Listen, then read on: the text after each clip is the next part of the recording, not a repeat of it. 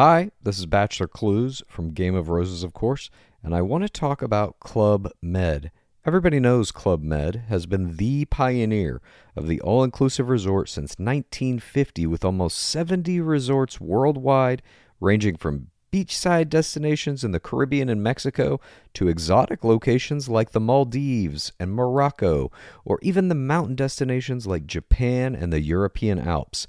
Dine on delicious gourmet cuisine, enjoy more than 20 activities, and make memories with your family. For more information, visit clubmed.us or call 1 800 Club Med or your travel advisor. Bonjour à tous et bienvenue dans le Rendez-vous Jeu, l'émission bimensuelle où on vous résume toute l'actu du jeu vidéo et de l'industrie du gaming. C'est parti!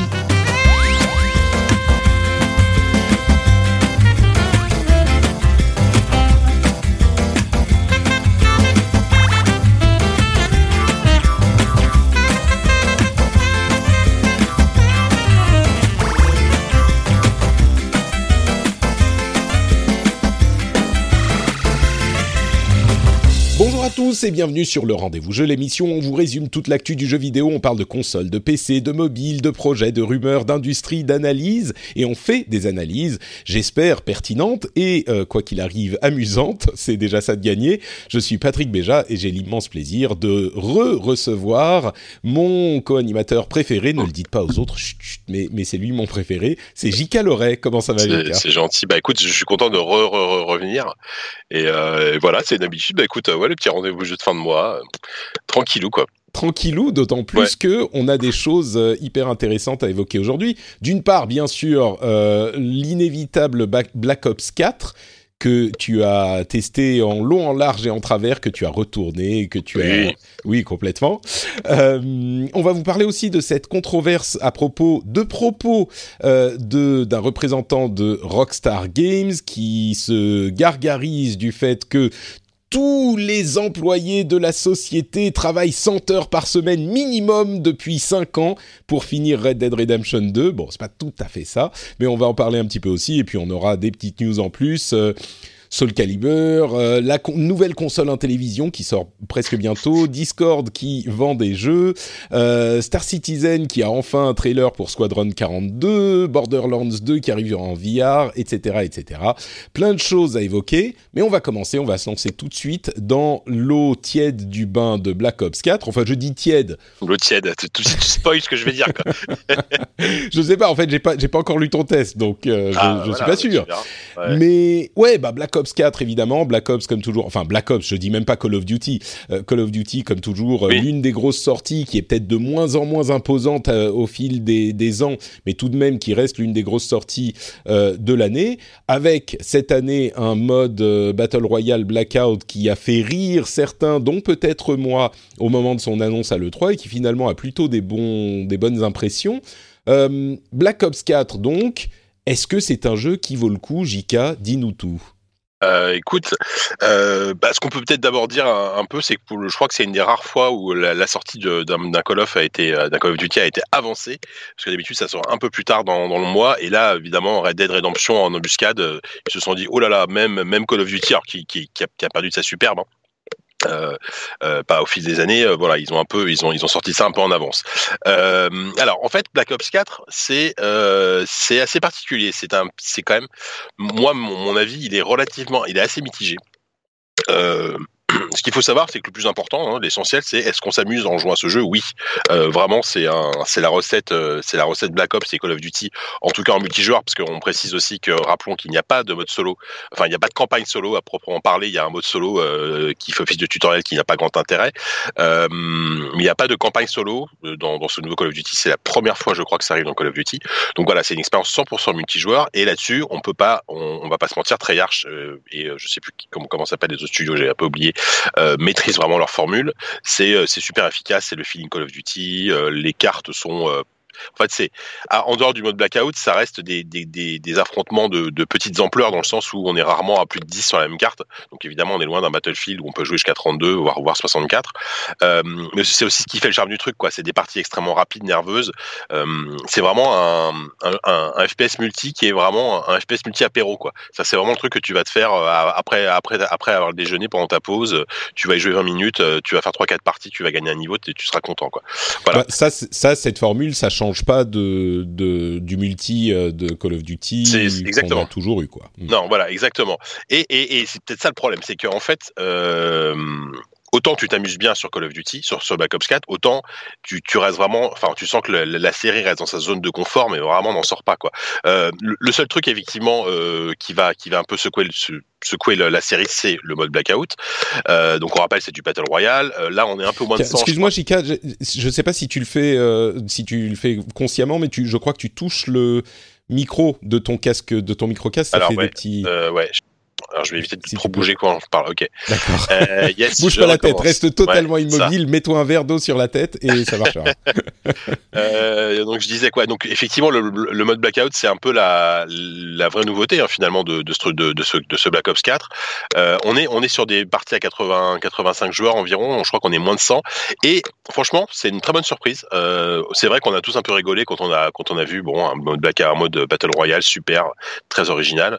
Mais en y jouant en fait fait, ce qui est intéressant, c'est qu'ils ont quand même compris euh, à la fois ce qui faisait l'intérêt du mode d'un mode battle royale, donc euh, 100 joueurs ou moins, un peu moins sur la même carte, etc. Il n'en reste plus qu'un, une grande carte, et ils ont compris aussi ce qui, euh, en fait, ils ont réussi à mixer le les spécificités d'un Call of Duty dans ce mode blackout, dans le sens où euh, les parties sont rapides, euh, les parties sont plus nerveuses, on, on perd moins de temps, le, le loot est, euh, est plus est plus comment dire, on, on, on, loot assez vite pas mal d'armes, ça c'est ça c'est plutôt chouette. Il y a quelques véhicules en plus qui sont vraiment hyper qui vont vite.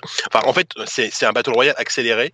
on est tout de suite dans l'action quoi, voilà, contrairement on est, à tout reproche. On est tout de suite dans l'action, à tel point que ça peut être frustrant parce que des fois bah il y a il va tu, tu, tu vas te taper trois quatre parties d'affilée où euh, où au bout de cinq minutes tu vas te faire désinguer, bah voilà, donc tu recommences.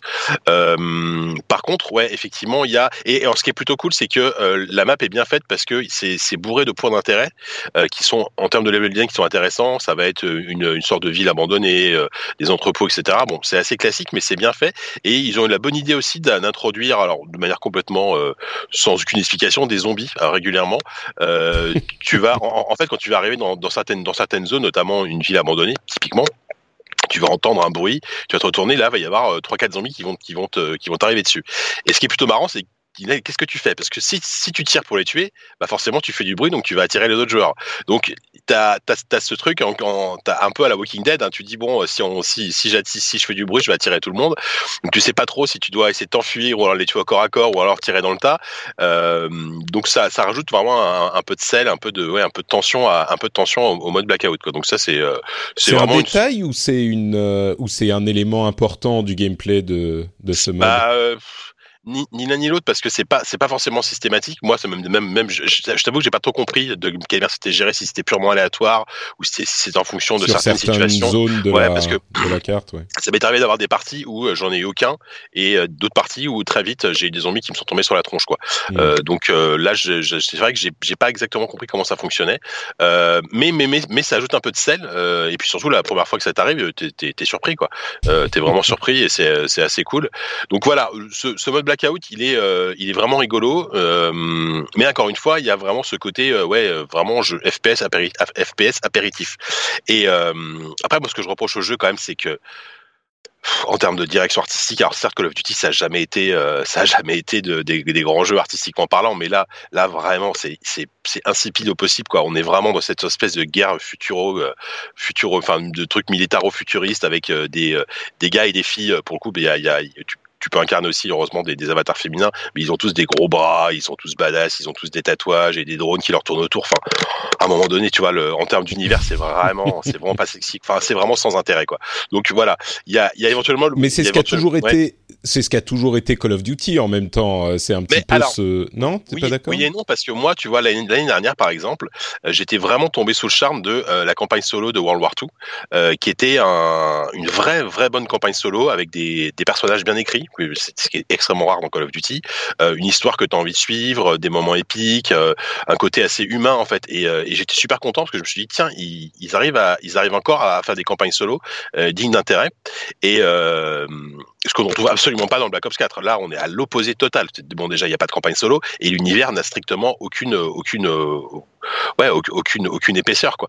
Donc, euh, donc voilà. Et, même, il n'y a même pas de cohérence dans les cartes. Alors certes, tu as, plein d'environnements différents, mais c'est toujours euh, soit, une, soit une ville en ruine, soit, soit une jungle façon guerre du Vietnam, film, film de guerre du Vietnam. Enfin, tu vois, c'est. Mais, mais, je crois que en fait, c'est du déjà vu. C'est hmm. du déjà vu. C'est efficace. C'est pas ennuyeux. Enfin, c'est pas ennuyeux. C'est pas ennuyeux sur des courtes sessions mais à aucun moment tu, euh, tu, tu, lèves le sourcil en te disant euh, ça, ça me surprend, euh, ça, ça, c'est, ça, c'est vraiment une super idée, tu vois.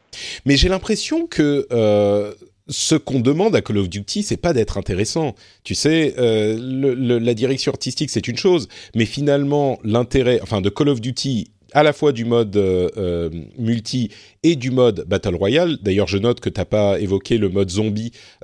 si, enfin, oui, oui, je, peux t'en parler rapidos, hein, mais Ouais, on, peut y venir dans une seconde, mais finalement, ce qu'on demande à Call of Duty, c'est pas forcément d'être intéressant, c'est de fournir euh, une bonne valeur de entertainment. Et j'irais même un petit peu plus loin en disant que ce qu'on demande au mode Battle Royale, c'est pas non plus d'être intéressant au niveau artistique ou au niveau euh, construction, épaisseur, c'est beaucoup plus dans les mécaniques. Et même, si, disons que s'ils réussissent à faire quelque chose d'intéressant en bonus, ce que peut réussir à faire euh, euh, euh Fortnite en habillage parfois et même euh, assez souvent sur la durée, sur les parties elles-mêmes euh, d'un moment à l'autre, le moment-to-moment gameplay, ça va pas énormément changer euh, en fonction de, de, de, la direction artistique du truc, tu vois. Je, je, je suis d'accord, mais, mais mais autant dans Fortnite, même si moi c'est pas du tout mon délire, tu, je, peux comprendre que tu puisses t'attacher à l'univers, au style des personnages, au look, au design, etc. Il y a, y, a, y a quand même une recherche, il y a un travail. Là, c'est vrai que ça, ça être un FPS multi. Euh, à aucun moment tu vas dire ouais le, le, le, personnage que je vais que je vais incarner il est trop classe quoi tu vois tu en, en, fait, en fait tu peux customiser ton avatar mais j'en ai rien à faire tu hmm. vois je m'en fiche moi, de, pour moi, mettre la un tatouage de tête de mort sur le bras, quoi. Ouais, non, c'est sûr. mais encore une fois, ça a toujours été. une euh, question d'âge aussi, je sais pas, mais. Bah, je crois qu'il y a une question d'âge peut-être un petit peu, mais il y a aussi une question de euh, beaucoup de gens qui jouent à Call of Duty ne jouent que à Call of Duty et donc c'est leur euh, dose de jeux vidéo dans l'année, donc ils n'ont pas eu forcément 60 000 shooters gris et marron depuis les, les dix dernières années, et donc mhm. c'est juste leur Call of Duty habituel, c'est le blockbuster de, de de, de l'année. On leur demande pas d'être euh, euh, le film d'auteur inventif et intéressant euh, qui va te faire réfléchir. tu vois, c'est on leur demande de te faire passer un bon moment.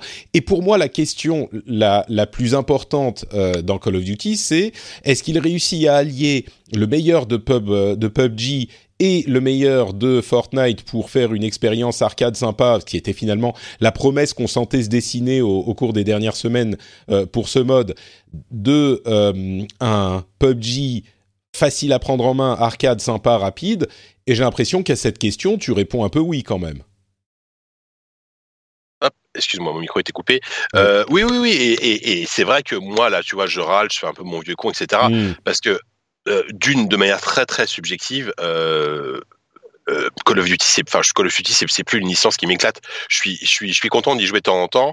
l'année dernière, par contre, mais tu vois, encore une fois, je reviens encore une fois sur l'année dernière. L'année dernière, j'étais vraiment, j'avais vraiment été cueilli par la campagne de World War II, et j'espère qu'ils vont quand même qui vont peut-être l'année prochaine revenir sur, à, quelque chose de ce style-là parce que bah, c'est des studios différents qui commencent leur projet en parallèle donc euh... oui voilà c'est ça exactement.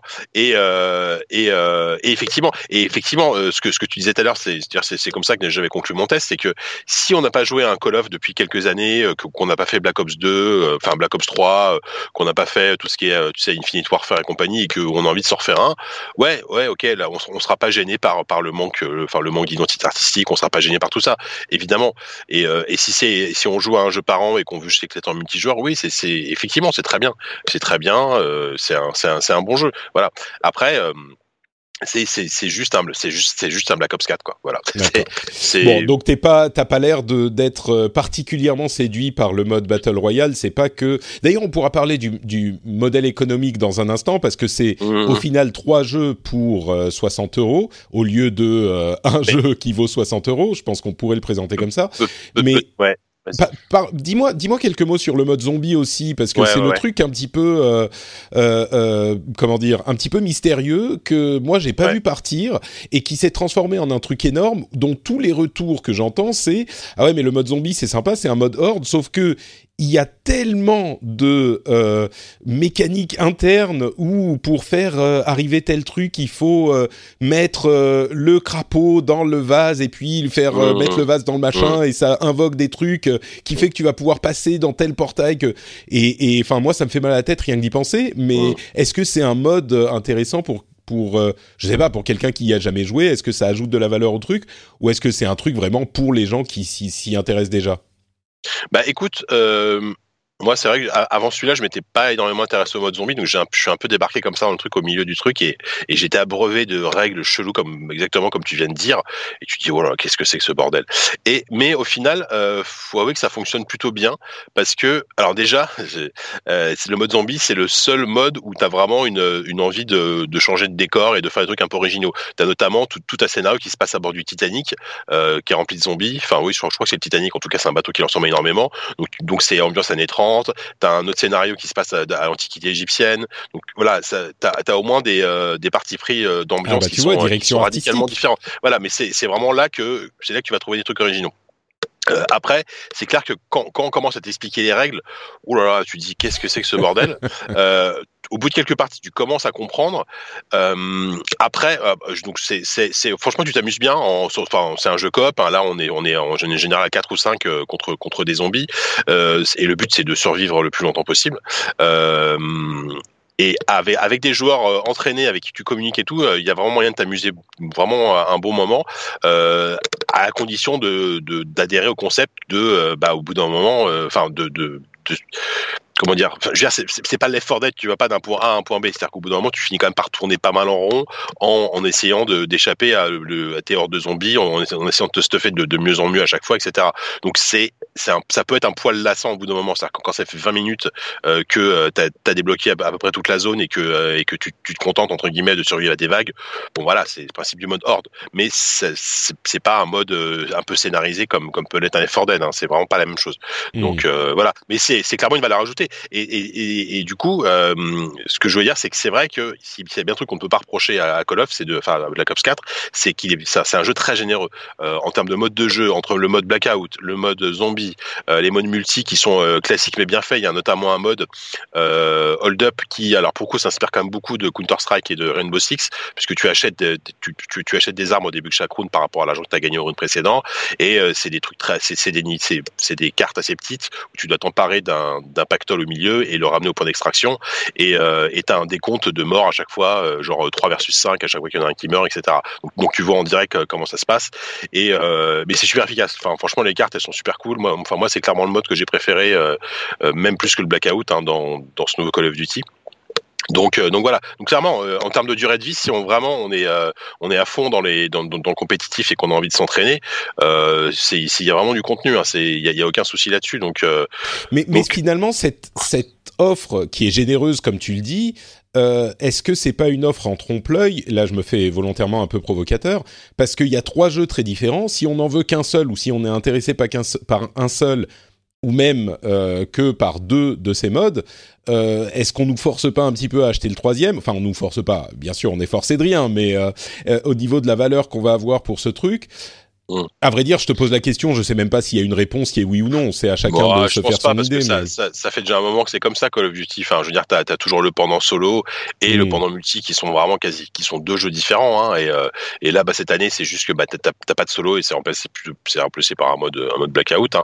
Euh, je pense que si s'ils avaient c'est vrai que c'était déjà un petit peu le cas d'une certaine manière. S'ils avaient fait un move inverse en disant, on vous vend euh, le mode blackout en supplément à 20 balles et, euh, tout le monde aurait, aurait gueulé. Enfin, ça aurait été un scandale. Bah d'ailleurs, ça pose une, une autre question. Pardon, vas-y, finis. Vas-y, non, non, vas-y, j'ai fini. Ça, ça, pose une autre question qui est euh, qu'est-ce qu'ils vont en faire de ce mode blackout? Est-ce que à terme il pourrait le, enfin c'est bizarre parce qu'il y a le, black market, le marché noir qui est arrivé, qui a, si je ne m'abuse, euh, permet d'acheter des éléments cosmétiques pour le jeu. Euh, et du coup, l'année prochaine, s'ils nous sortent un nouveau euh, jeu un nouveau Call of Duty où il y a un nouveau mode Battle Royale, est-ce que du coup on abandonne tout ce qu'on a acheté jusqu'à maintenant mm. Ou est-ce qu'ils vont...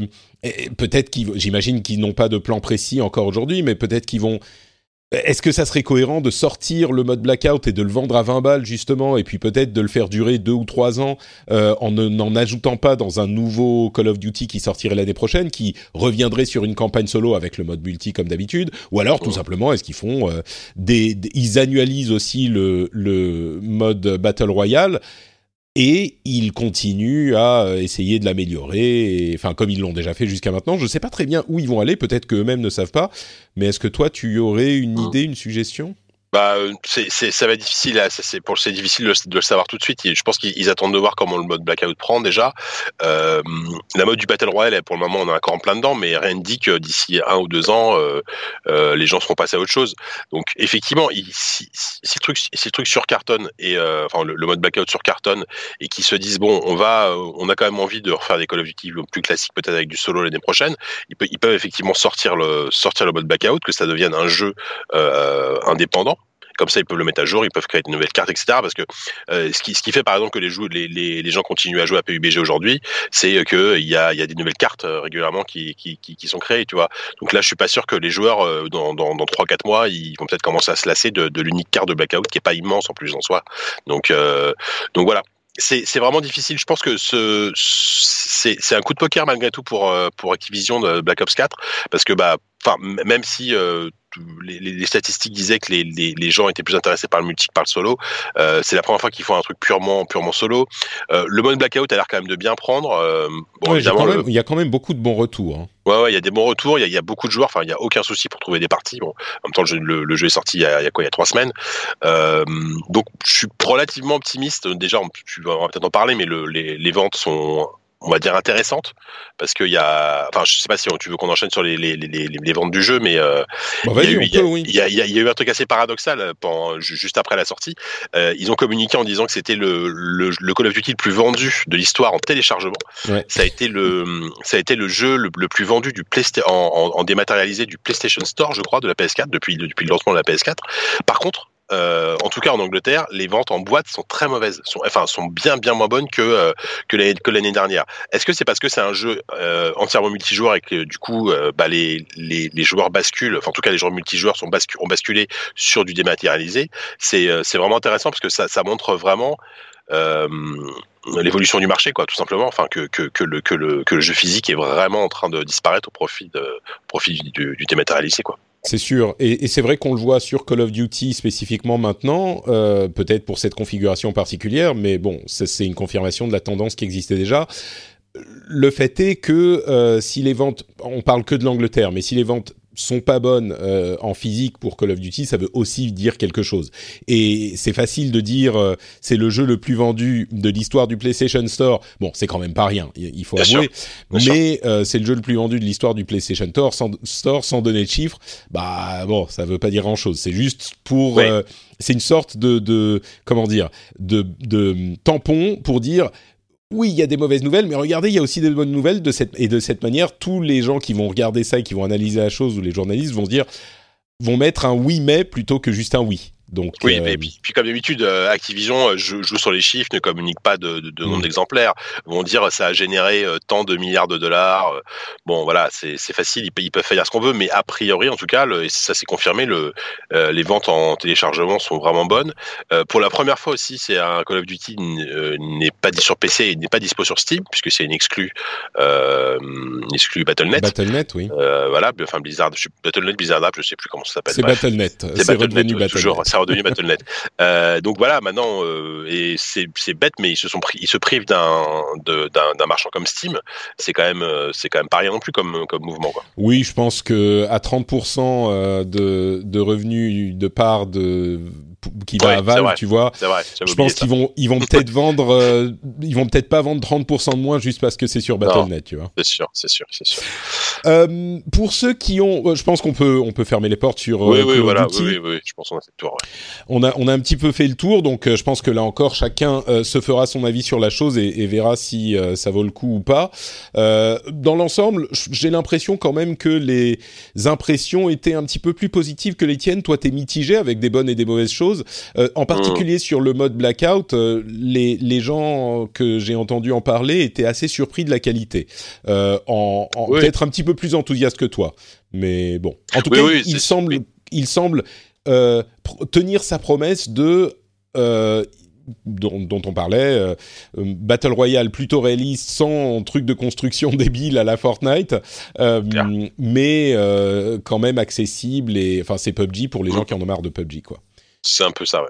Oh, Enfin bon, et bien sûr il y a encore des gens sur PUBG, mais bon.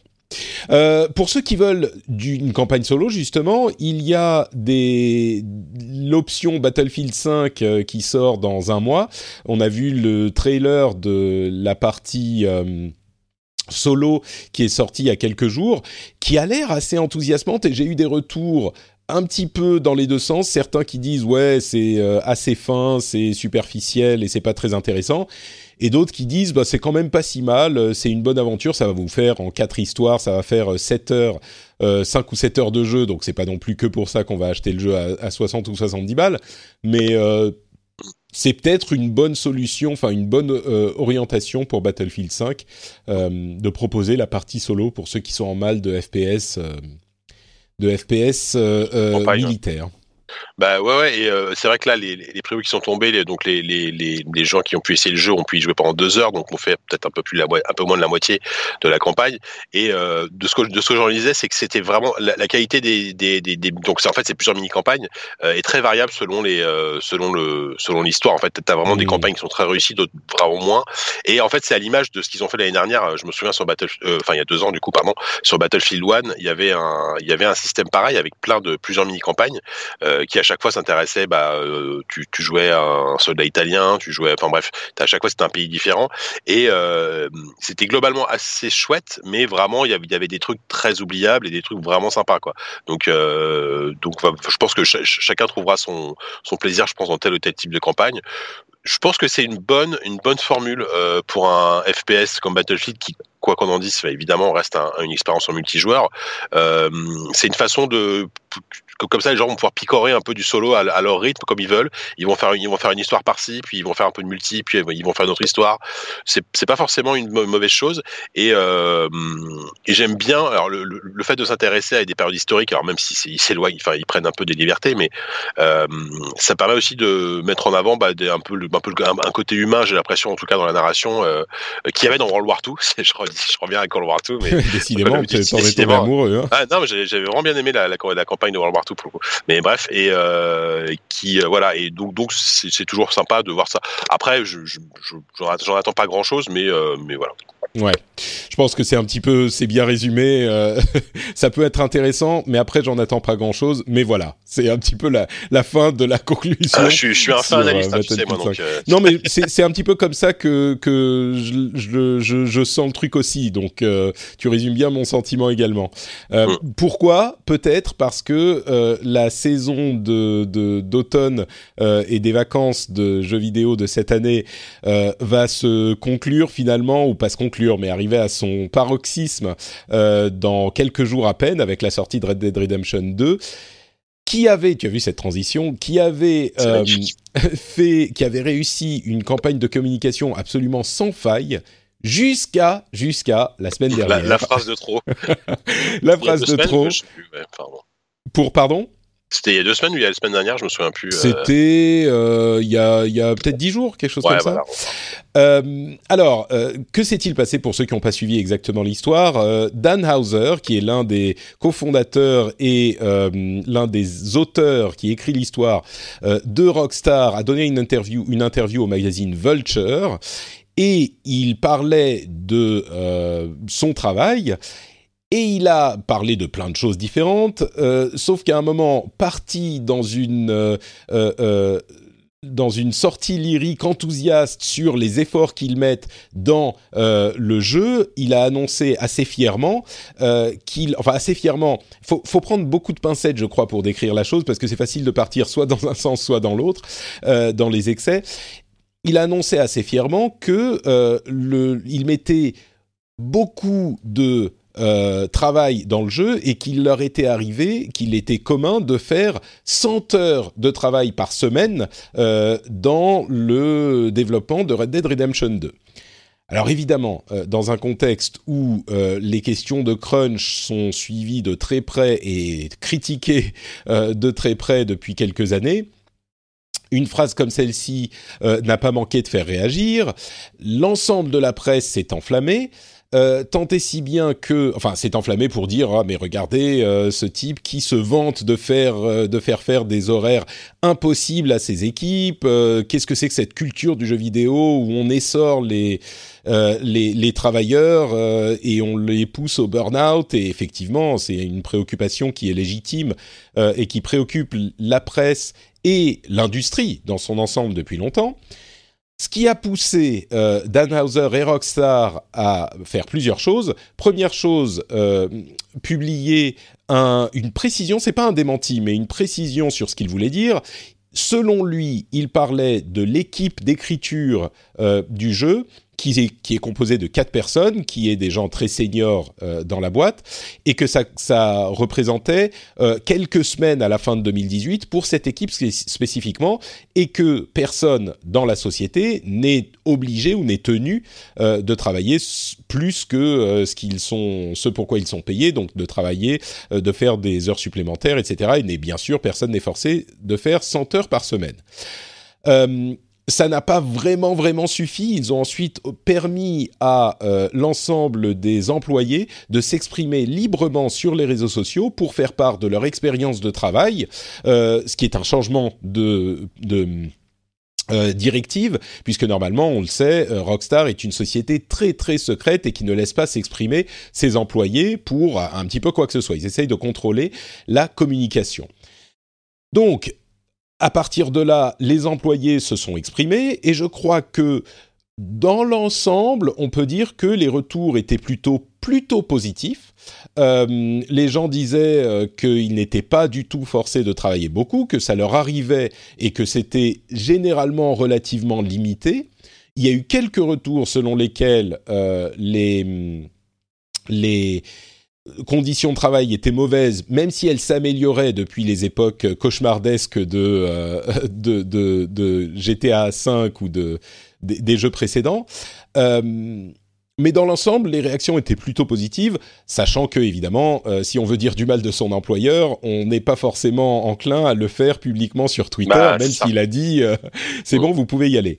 Euh, très rapidement, moi, ce que je, pense et ce que j'interprète dans cette histoire, et puis je vais te demander euh, ton avis également. Euh, je crois que effectivement Dan Houser, pour cette histoire de 100 heures, il parlait de son équipe à lui, euh, de son équipe d'écriture, et je pense que c'est limité, ne serait-ce que parce que il est pas idiot et il est très bien média trainé, et il va pas aller dire dans le contexte actuel où tout le monde se préoccupe du crunch euh, que les équipes chez Rockstar font 100 heures et ouais génial c'est super. Il est pas idiot le type, donc je pense que euh, dans ce cas précis il parlait de ça. Maintenant, ça veut pas dire que euh, il n'y a pas un problème de crunch dans l'industrie. Euh, le- les, périodes de euh, fin de jeu où on demande à tout le monde de, enfin, c'est ça qui est vicieux aussi, c'est que évidemment quand il dit euh, personne n'est obligé d'aller travailler euh, plus qu'il ne il ou elle ne devrait. Euh, bah oui, mais dans ce genre de culture, dans cette industrie en particulier, dans d'autres, mais dans cette industrie en particulier, c'est pas qu'on va demander aux gens de venir travailler, c'est beaucoup plus subtil. C'est une culture de pression euh, des pairs, c'est euh, on te regarde bizarrement si tu pars à 5 ou 6 heures alors que tout le monde reste travailler. Donc oui, personne te demande, mais euh, le, ça veut pas dire que le problème n'existe pas. Et je pense qu'il existe. J'ai l'impression, d'après tous les retours qu'on a eus, que euh, ils ont fait des efforts chez Rockstar. euh, depuis les, les histoires euh, très préoccupantes dont on avait entendu parler il y a quelques années. Tout le monde a l'air de dire que ça s'est amélioré. Euh, donc, je crois que le procès qui est en train d'être fait à, Rockstar spécifiquement n'est pas forcément justifié. À vrai dire, il les gens ont assez vite euh, se sont mis dans cette position où finalement Rockstar n'est pas si important que ça, et c'est plus la question que l'on pose à l'industrie en général qui est importante. D'autant plus que on a certaines personnes qui ont euh, euh, donné l'argument inverse ou l'argument opposé qui est de dire ah mais vous comprenez pas, euh, vous les bisounours vous êtes bien gentils, mais dans tous les métiers on a des moments où il faut travailler un petit peu plus et évidemment que telle et telle profession, moi quand je suis en train de fermer un gros projet, je ne compte pas mes heures, etc. Dans l'industrie du jeu vidéo, c'est systémique et c'est permanent. Euh, et, parce que le crunch, la fin des jeux, en fait, n'existe plus. Les jeux ne se terminent pas. Avec les jeux as a service et les jeux en ligne et les mises à jour, etc., euh, on a un petit peu du crunch permanent. Et ce qui est euh, important à signaler, c'est que le crunch et les heures supplémentaires, c'est pas la même chose. Le crunch, c'est une, une, un rythme de travail qui n'est pas tenable sur le long terme. Bien sûr qu'on peut faire euh, un petit peu d'heures supplémentaires à un moment où il faut, ou même beaucoup peut-être, à un moment où il faut euh, finir un projet, mais d'une part, c'est pas tenable sur le long terme. On perd ses employés euh, parce qu'ils ne veulent plus travailler dans ce type de conditions et c'est normal. C'est bien beau quand on a 20 euh, ou 25 ans et que on a euh, plein d'énergie et toute la vie devant soi. Mais quand on a une famille, on veut bien parfois les voir le week-end. On n'a pas besoin forcément envie de dormir au boulot. mais le fait de faire des heures supplémentaires, c'est également normal et parfois ça peut arriver. Bien sûr, il faut que ça soit payé de manière adéquate. Mais comment dire Le gros déséquilibre, c'est que les employés qui vont faire ces heures supplémentaires qui vont faire ce crunch, euh, ils vont pas profiter des millions et des dizaines et des centaines de millions que va ramasser euh, Rockstar ou de manière disproportionnée. Parfois, tu as des petits bonus, mais euh, clairement, c'est pas eux que ça va profiter. La société, c'est pas les amis des employés. Donc, il faut qu'il y ait euh, une certaine mesure là-dedans. D'autant plus, et je conclurai là-dessus, que euh, même si beaucoup de gens ou, certaines personnes prennent la défense des sociétés en disant, comme s'ils en avaient besoin de cette défense, en disant ah oui mais bon il faut bien travailler euh, un petit peu plus de temps en temps, évidemment qu'il faut, mais l'ensemble des développeurs qui parlent du sujet admettent que le crunch n'est pas bon. Non seulement qu'il n'est pas bon, mais qu'en plus il n'est pas nécessaire pour faire de bons jeux. C'est une, une, euh, une, idée, une sorte de légende urbaine qui voudrait qu'il faut absolument se tuer au travail euh, 12 mois par an pour faire des bons jeux. C'est pas vrai. Il y a plein de sociétés qui disent euh, et qui essayent de, de, se détacher de la culture d'une crunch et plein de développeurs qui euh, expliquent que le crunch est toxique, que le crunch est nocif et surtout le crunch permanent. Donc je pense qu'il y a un équilibre à trouver là-dedans. Euh, oui, il faut pouvoir être capable de travailler. On va pas euh, non plus être 35 euh, heures par semaine, toutes 52 semaines dans l'année, quoi qu'il arrive. Même s'il y a un truc à corriger, tu pars, tu rentres chez toi et tu veux pas faire 10 minutes de travail de plus. Évidemment, c'est un extrême dans lequel il faut pas tomber. Et de l'autre côté, le crunch permanent est très nocif et tout le monde l'admet. Donc il y a un équilibre à trouver. Je crois que Rockstar, bah, c'est un mot très malheureux de Dan Hauser qui a en plus été monté un petit peu en, en épingle. Euh, Rockstar a l'air de faire des efforts, c'est bien, mais il faut en faire plus et il faut que la pression euh, de, la presse, parce que c'est aussi à ça qu'elle sert, et euh, du public, avec des, des, bad buzz de ce type, continue pour que le crunch soit petit à petit un petit peu poussé en dehors de l'industrie. c'est un petit peu plus compliqué aux États-Unis où il n'y a pas de protection sociale comparable à celle qu'on peut avoir en Europe. Mais euh, par cette pression sociale, ça peut également arriver. Il y a des discussions sur euh, la formation de syndicats euh, de travailleurs du jeu vidéo. On sait qu'aux États-Unis, les syndicats sont assez différents euh, de ce qui se passe euh, en, en, en, Europe. On, on, sait que dans le l'industrie du cinéma, par exemple, euh, les syndicats sont très très forts et les blockbusters réussissent très bien à se faire avec des règles du type, euh, bah, quand on, on, on, a arrêté de travailler à tel moment, on peut pas recommencer à travailler sans avoir eu au moins tant d'heures de de de repos, on a tant de temps pour manger, etc. C'est des règles toutes bêtes, mais qui font que le, le, truc fonctionne et que les gens ne se ne se tuent pas au travail. Moi, je sais que je, quand je travaillais dans le cinéma en France, j'aurais bien aimé avoir ce genre de règles accessoirement. Mais mais bon, bref, c'est un petit peu un gloubi-boulga d'opinion, mais je pense que j'ai résumé la mienne. Jika, qu'est-ce que qu'est-ce que tu penses toi de tout bah, ça? Non, euh, j'ai pas forcément beaucoup de choses à rajouter. Je suis, je vais, je vais, je vais globalement dans le même sens que toi. Euh, euh, déjà, d'une, il y a eu effectivement une erreur de, de, de, communication de la part de Rockstar, un, un, un mot qui a peut-être été mal interprété. Après, il y a eu des clairement, c'est la première fois, enfin, c'est une des premières fois en tout cas dans l'histoire de Rockstar qu'effectivement ils font autant de, de damage control suite à une polémique. Donc, tu m'entends? Oui, oui, bien sûr, tout à ah fait. je t'écoute, euh, je bois tes paroles. Oui, j'avais, j'avais, j'ai cru que mon, mon son était coupé. Bref, euh, que je disais. Donc oui, il y a ça. Et effectivement, oui, damage control. À mon avis, ils vont plus jamais mettre personne devant un micro euh, trois semaines avant la sortie d'un bah, jeu. Ouais, c'est ça. Et, euh, ouais, ça. Et euh, qu'est-ce que je voulais dire? Oui. Et, et, souvent, ce genre d'affaires ont au moins effectivement l'effet bénéfique de, de d'une manière ou d'une autre, de faire avancer les choses euh, et de mettre en, en lumière aussi d'autres d'autres affaires de crunch. Il y a eu pas mal d'enquêtes. Alors en France, on a eu il y a Canard PC qui avait sorti un, un, une très belle une très bonne enquête sur sur le crunch. alors en France, hein, et, et, pas pas, enfin, pas que en France, mais essentiellement en France. Le phénomène est peut-être un peu moins présent en France, j'ai l'impression. Alors un peu, moi après, je suis, je suis, bah, pas assez dans le secret des développeurs, mais on a peut-être plus de, de on a règles, plus de règles. Aussi, voilà, hein. exactement. On a peut-être plus de règles. Effectivement, la fameuse règle du euh, si, si, si tu finis à travailler à, à je sais pas moi à 22 heures, euh, t'es pas censé aller aller travailler le lendemain avant euh, avant je sais plus quelle heure, mais enfin il y a y a, y a une durée légale de repos qui est voilà qui de toute façon si si après tu vas prud'homme avec ça, tu tu gagnes quoi. Donc donc voilà. Donc c'est c'est euh, c'est compliqué de d'avoir enfin de, de savoir qui, dans, de quelle mesure euh, Rockstar est de bonne foi quand ils affirment que euh, ils parlaient de de l'équipe de, de l'équipe d'écriture. Alors ce bah, qui est bizarre, sais, juste sur ça, mmh. je vais juste dire, il va pas se vanter de faire faire 100 heures par semaine à toutes ses équipes. Non, vois, mais on sait bien que c'est pas toutes ses équipes. C'est ça. Mais, mais, même à qui que ce soit, tu te vantes pas de faire 100 heures. Enfin, c'est trois fois la durée légale en France. Oui, oui, oui, tu vois, c'est clair. Mmh. Et puis de toute façon, on parle d'un jeu qui est développé par je sais pas combien de centaines de personnes. Ouais. Donc évidemment que c'est c'est pas 250 euh, mecs et filles qui, qui vont bosser 100 heures par semaine. Alors on le sait très bien, ce serait complètement bête de, de, de partir dans cet extrême-là.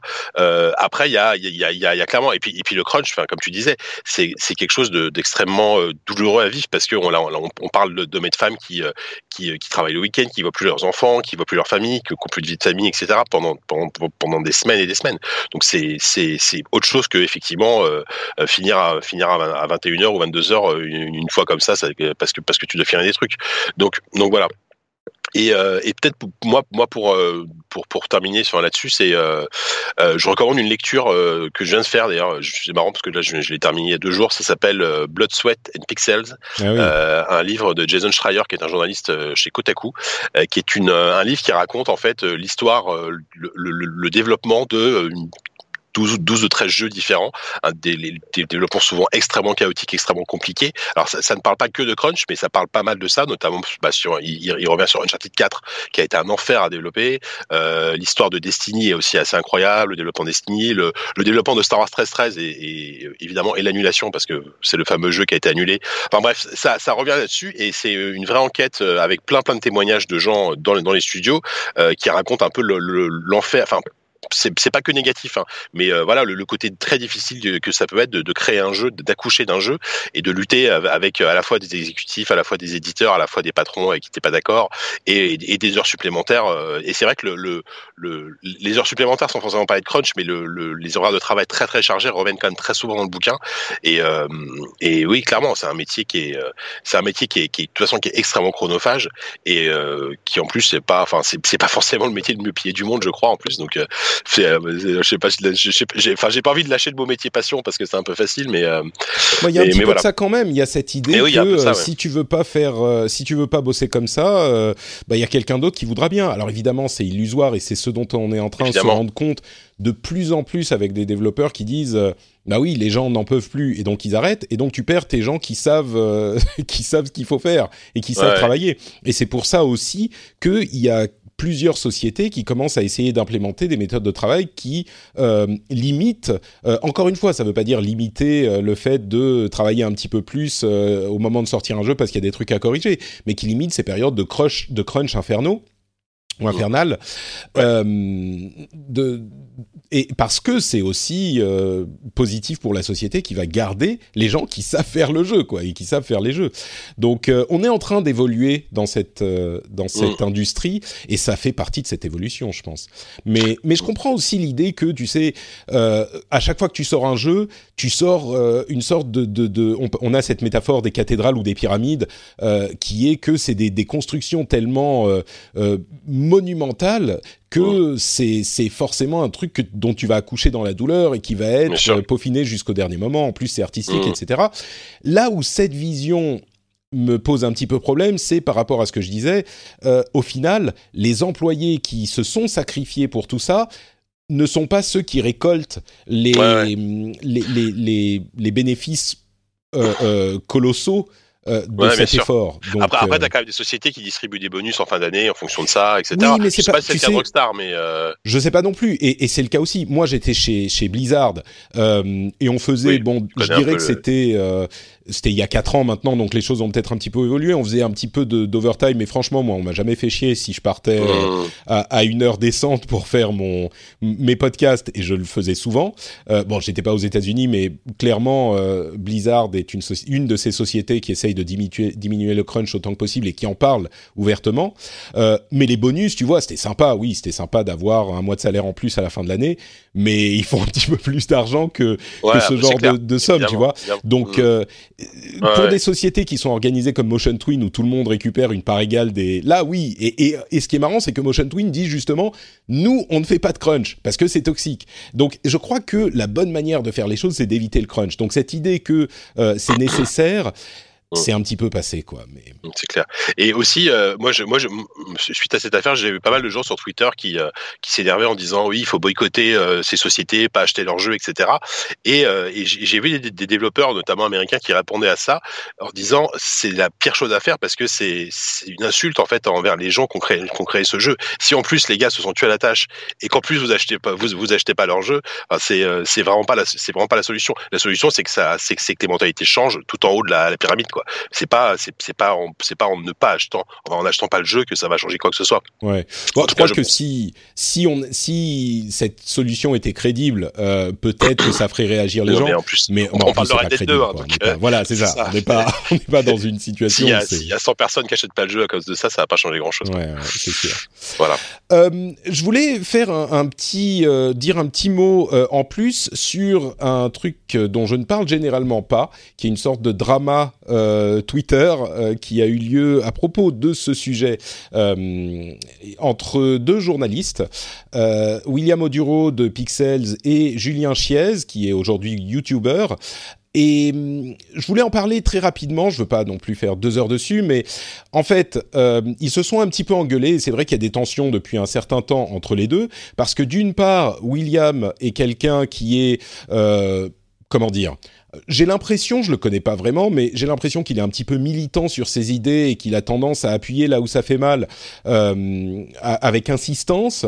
Euh, et de l'autre côté, Julien Chiez est euh, quelqu'un qui a des pratiques euh, journalistiques, je mets des grandes guillemets, qui sont critiquables. On avait parlé de euh, du voyage euh, du press tour Sony avec euh, pour euh, Spider-Man, euh, où il y avait eu des, des, déjà euh, une histoire qui était sortie sur le fait qu'ils avaient voyagé en première classe, qu'ils avaient euh, été dans un hôtel de luxe, qu'ils avaient fait des tours de- d'hélico à New York, qui avaient posé la question dont on avait parlé dans l'émission de des, des, des cadeaux entre guillemets, qu'est-ce qui était considéré comme des cadeaux ou comme des oui. revenus légalement, etc. Ju- Juste, ce- surtout pour un jeu euh, qui, qui- enfin, qui- qu'ils avaient déjà chez eux et qu'ils étaient déjà en train de tester. C'était même pas une preview hyper en avance ou quoi. C'est ça. euh, c'est le genre de voyage de presse qui n'a aucun intérêt parce que nous, nous, des voyages de presse on en a alors pas pas en première pas, pas, dans, pas dans des hôtels de luxe mais on en a, on en a aussi et euh, mais c'est pour voir des jeux très en avance et ramener de, de l'info quoi. Bah, voilà. C'est ce qu'on avait dit à- dans, dans cet épisode, c'est que généralement les bons voyages de presse, c'est ceux qui donnent ce dont tu as besoin pour faire ton travail, et ce qui vient en plus de ça, euh, c'est critiquable. Euh, c'est ce qu'on disait à l'époque, et ça pourrait être considéré légalement comme du revenu, ce qui serait Mmh, une question intéressante à résoudre. Et donc William avait beaucoup insisté sur ces questions. Hi, my name is Danny Pellegrino from Everything Iconic, and I'm excited to talk to you about Club Med. Club Med operates beach and mountain resorts and is the best all inclusive getaway for families. They have Club Med Punta Cana, their flagship family resort, and many other options in Mexico, the Caribbean, and around the world.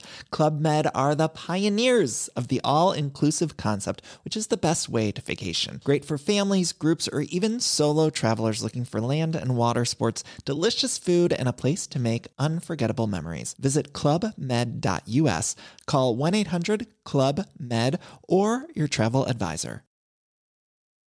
Millions of people have lost weight with personalized plans from Noom, like Evan, who can't stand salads and still lost 50 pounds. Salads, generally, for most people, are the easy button, right? For me, that wasn't an option. I never really was a salad guy. That's just not who I am. But Noom worked for me. Get your personalized plan today at Noom.com. Real Noom user compensated to provide their story. In four weeks, the typical Noom user can expect to lose one to two pounds per week. Individual results may vary. Il avait aiguillé, on va dire, aiguillé, aiguillonné, euh, piqué euh, euh, les membres de ce voyage, dont Julien Chiez, à plusieurs reprises, et je crois qu'il parle de ce genre de problème depuis longtemps. Euh, et, et, donc, effectivement, euh, ils sont un petit peu en bisbille depuis un moment. Au moment où euh, William a parlé de la question du crunch chez euh, Rockstar avec ce commentaire de Dan Hauser, euh, Julien Chiez a, je ne sais pas très bien comment décrire ça, mais il en a profité pour contredire ce que disait William, à mon sens, sur des points qui étaient des points de détail, euh, sur des, des, sujets comme euh, William disait, ça fait sept ans que le jeu, était en développement, et euh, Julien a pointé du doigt le fait que le jeu était en pré-production pendant deux ans et en développement pendant cinq ans. Et, et, on a profité pour dire, voilà, ce sont des erreurs factuelles de William euh, qui racontent des, des, choses inexactes, euh, de manière à essayer un petit peu de le, je, je sais pas, de le discréditer peut-être ou ce genre de choses suite à ça, euh, la communauté de Julien, qui est assez active, euh, a été répondre à William euh, de manière peut-être pas tout à fait courtoise. Et au bout de quelques jours, William a fini par dire bon bah écoutez c'est bon harcèlement depuis trois jours, moi j'en ai marre. Vous me laissez tranquille maintenant, cette histoire est terminée, elle est derrière moi. Et Julien Chiez a répondu avec un tweet qui m'a vraiment irrité. Et c'est à, la limite à cause de ce tweet que j'en parle, parce que généralement je passe ce genre de, petit scandale un petit peu sous silence, il a répondu avec un tweet, vous savez l'image du lapin du métro dans les métros parisiens, euh, attention ne mets pas tes doigts, euh, sinon tu vas te faire pincer très fort. Ce qui est limite, alors c'est peut-être une réponse maladroite, mais à mon sens, ça peut être lu comme une sorte de menace, genre si tu viens me faire chier, je vais t'envoyer euh, ma communauté sur le dos et tu vas voir ce que tu vas voir. Et c'est bien fait pour ta gueule ce qui est, euh, à mon sens, un petit peu irresponsable euh, de la part de, de Julien. C'est quelqu'un qui a une histoire un petit peu controversée dans l'industrie parce qu'il a un style qui dérange un petit peu, qui au-delà de ça, me paraissait moi être un, quand même un journaliste avec une certaine histoire aussi dans l'industrie que je respectais.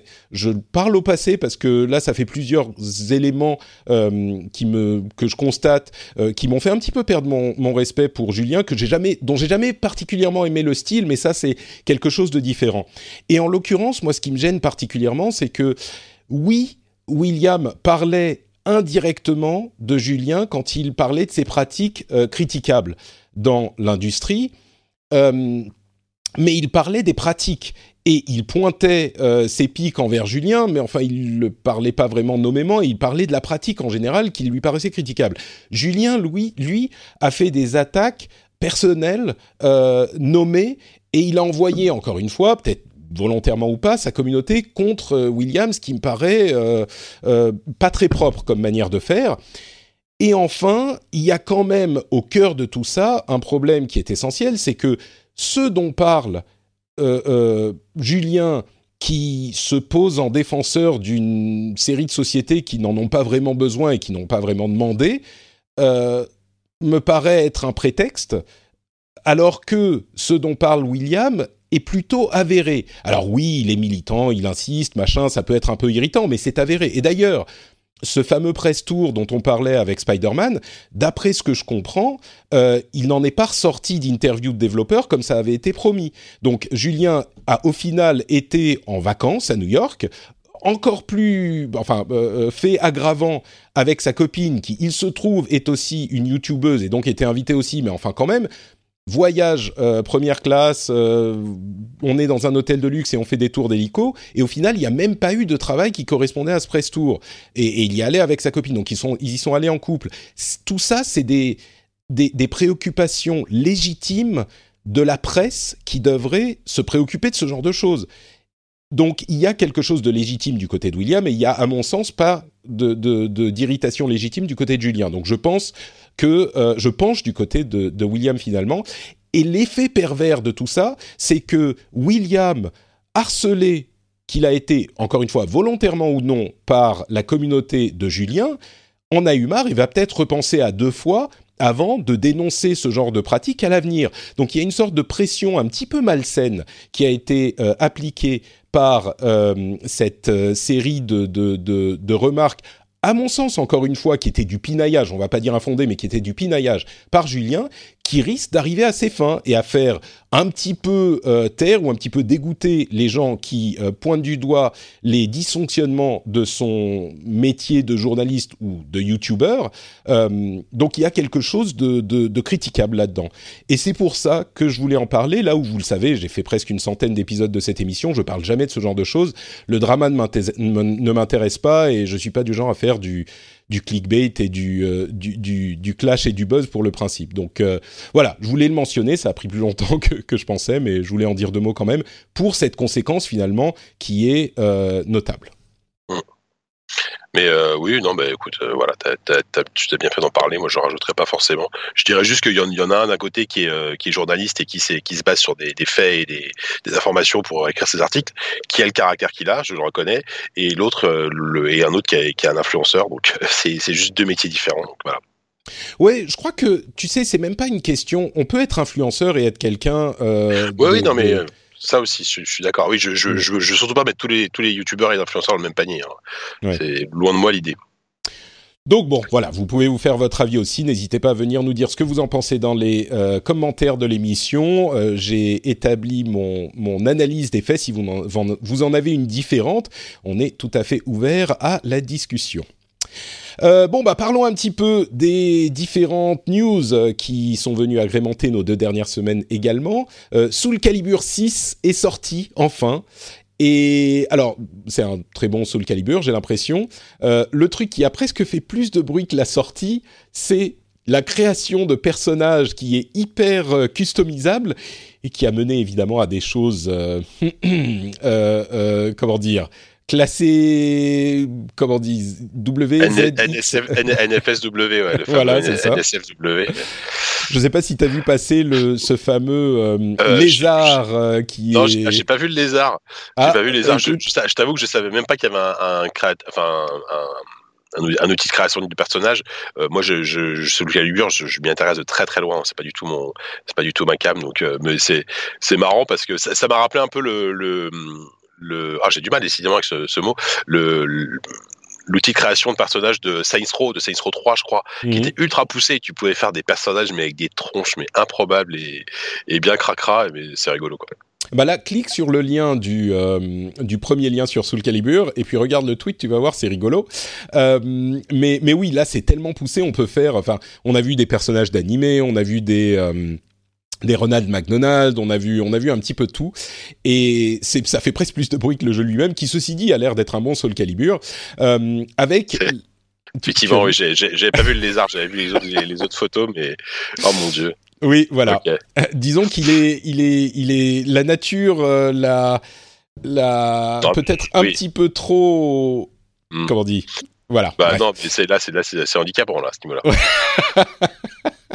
Euh, D'ailleurs, autre news qui est passée au moment, Tekken 7 a atteint les 3 millions de ventes, donc euh, bonne nouvelle pour l'un des meilleurs épisodes de la série. Et Soul Calibur, on espère, c'est un petit peu un reboot de la, pas un reboot, mais euh, c'est l'épisode de la dernière chance, un peu comme Tekken 7 euh, pour Soul Calibur. Bon, jusqu'à ce que quelqu'un d'autre se dise qu'il est temps de la ressusciter, mais euh, j'espère qu'il va pas trop mal se vendre parce que c'est une série avec laquelle j'ai un petit peu d'affect, moins que Tekken, mais tout de même. Ceci dit, je dis ça, mais je l'ai pas acheté, donc euh, je suis un petit peu hypocrite dans mon. J'ai plus d'amis avec qui jouer sur mon canapé. Mon fils est pas assez grand encore. À 9 mois, il tient pas bien la manette, donc euh, c'est le problème. Euh, un autre jeu qui sera peut-être un petit peu plus dans ton dans ton comment dire Ouais, dans, dans, dans ton mes- style. dans- dans mon scope, ouais. Mm. C'est Return of the Obra Dinn, euh, jeu qui a, on parlait de, de style tout à l'heure. Là, pour le coup, euh, on est dans bah là, une direction on- artistique complètement. Il y, euh, a- il y a un peu plus de recherche artistique que dans Black Ops 4. Hein. Je vais pas se d'accord. Alors, c'est Lucas Pope, Lucas Pope qui a développé le truc, Ouais. ce- celui qui a développé Papers, Please. Je peux peut-être laisser, te laisser en parler, euh, dire Alors, alors j'y ai pas encore joué.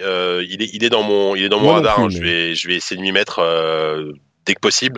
Euh, c'est le jeu de effectivement Lucas Pope qui avait fait Papers Please euh, il y a 4-5 ans, qui était un jeu formidable, euh, un jeu où tu jouais un, un, un- un garde, enfin une sorte de, de douanier une frontière, d'un- ouais, garde frontière dans un pays communiste imaginaire, et tu devais analyser les, les, les papiers des, des nouveaux arrivants pour savoir si tu devais les laisser entrer ou pas. Là, c'est complètement différent puisqu'on est sur un, on est sur un bateau qui revient en fait après des, des mois et des mois de disparition, qui revient vide de tout équipage. Et en fait, grâce à un système de remonter le temps et pouvoir visionner en fait différentes scénettes sur le bateau, euh, il faut comprendre ce qui s'est passé tout simplement. Et euh, a priori, je crois qu'il y a 60 personnages dans le jeu et 60 personnages qui sont morts. En fait, il faut résoudre les 60 meurtres. Alors. Apparemment, euh, de ce que j'en ai lu, entendu et des amis qui ont joué, c'est un jeu extraordinaire, mais c'est un jeu extrêmement difficile. Euh, c'est un jeu qui te retourne le cerveau, un peu comme The Witness à l'époque euh, te retournait le cerveau, quoi. Alors pour pour des a priori sur pas pas dans le même délire. Enfin, on est plus sur un pur jeu de déduction. Là, c'est vraiment un pur jeu d'enquête, euh, mais qui est vraiment vraiment très très complexe. Déjà, quand tu sais qu'il y a 60 euh, 60 personnages à identifier et à trouver le mobile et pourquoi ils sont morts, il y a quand même du boulot. Euh, mais par contre, ah ouais, visuellement, en fait, ce qui est très fort, c'est que c'est un jeu entièrement noir et blanc qui rappelle un peu. Euh, T'as l'impression que c'est un jeu en 3D sur lequel tu aurais plaqué des, des textures d'un jeu Apple II. Euh, Mm. C'est euh, c'est vraiment très particulier, mais mais euh, il y a une ambiance sonore qui est superbe, c'est bien animé. Enfin voilà, c'est un jeu qui m'attire énormément. Je, je pense, malheureusement, je pense que j'aurais pas la patience d'aller jusqu'au bout, mais euh, mais ouais, ça, ça a l'air vraiment être un chouette jeu. Quoi. Je pense que c'est le genre de jeu qui, est, qui, qui peut être intéressant à tester rien que pour avoir une idée de, de ce Ouais. dont il s'agit.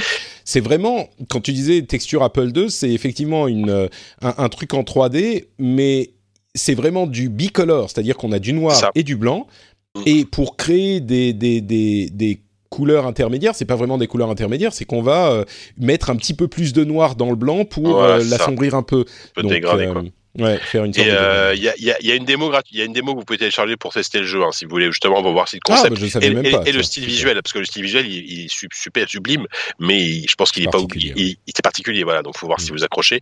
Donc, essayez la démo et puis euh, si ça vous plaît, je crois que ça, ça, ça doit coûter 20 euros sur Steam. Mm. C'est, ça va quoi. Euh, qu'on parlait d'Apple II, on y est presque avec Intellivision. Euh, vous vous souvenez de la ColecoVision? Alors ça, c'est l'une des news les plus what the fuck de ces derniers jours. Euh, Intellivision a annoncé la sortie d'une nouvelle console qui s'appelle Amico. euh, qui devrait arriver. Alors, je vais donner la date tout à l'heure parce qu'on va commencer par les caractéristiques. Euh, Mm. C'est marrant de voir le trailer d'annonce de la, la console parce qu'il il montre des choses euh, incroyables avec des graphismes euh, hyper euh, designés, av- avec des, des fonctionnalités de fou comme il y a du Wi-Fi. Les manettes sont connectées en Bluetooth, euh, etc., etc. Alors, les manettes ont un écran dessus. euh, Il y a deux manettes qui sont vendues avec. Mais au- au-delà du matériel, à vrai dire, le matériel imp- importe assez peu. Euh, ce qui est intéressant, c'est que c'est une nouvelle console, pas une console qui se base sur euh, la nostalgie comme on en a vu beaucoup Ah, jusqu'ici. c'est pas, c'est, c'est pas une mini télévision, c'est vraiment C'est une. ça. euh, c'est, pas une c'est pas une console rétro quoi. C'est une nouvelle console qui va coûter entre 150 et, deux- et 180 euh, dollars. Euh, il va y avoir des jeux qui seront basés sur des vieux jeux existants, mais repensés, réimaginés. Et puis surtout, le business model est euh, de vendre des jeux à 3 à 8 dollars uniquement, et sans, euh, sans Sans DLC, sans. voilà, euh, sans DLC, voilà. sans microtransactions, microtransactions. sans, sans rien du Voilà, tout. c'est le jeu complet et basta quoi. Et, Et- et surtout, ouais, vas-y, vas-y. Et donc, il se, il- elle, ça se vendra avec euh, 20 jeux de base euh, qui seront disponibles sur le store en ligne. Mais Enfin, et oh, oui, et alors la date de sortie, c'est 10 octobre 2020. Non, mais Donc, euh, on est à deux ouf. ans de la sortie. Ah, ils annoncent, puis c'est date précise, hein, c'est le 10 octobre 2020, Là, dans deux ans.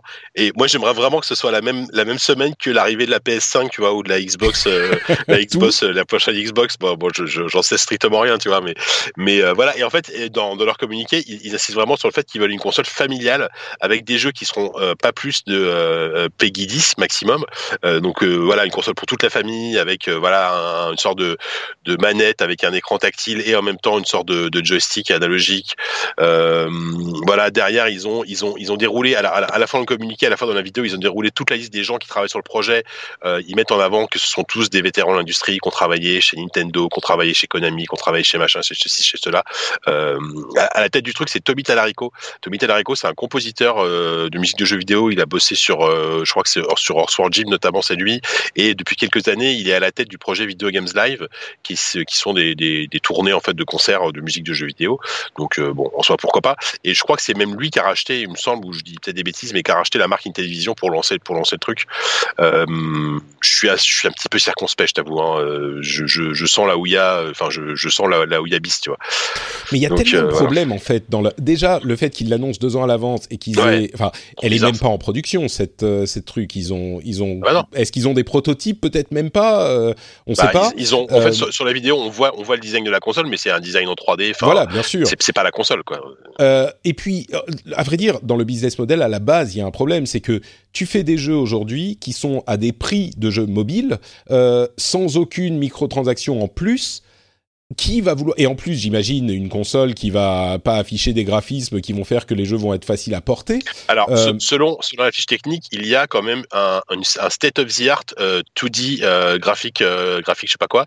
Donc, on met euh, 2D. Il précise bien, ce sera de la 2D. Ils insistent. Il y aura, bon, on s'en fout les que ce soit de la 3D ou pas, mais c'est marrant parce qu'ils insistent sur le fait que c'est une puce graphique capable, capable d'afficher la plus belle 2D euh, actuellement possible.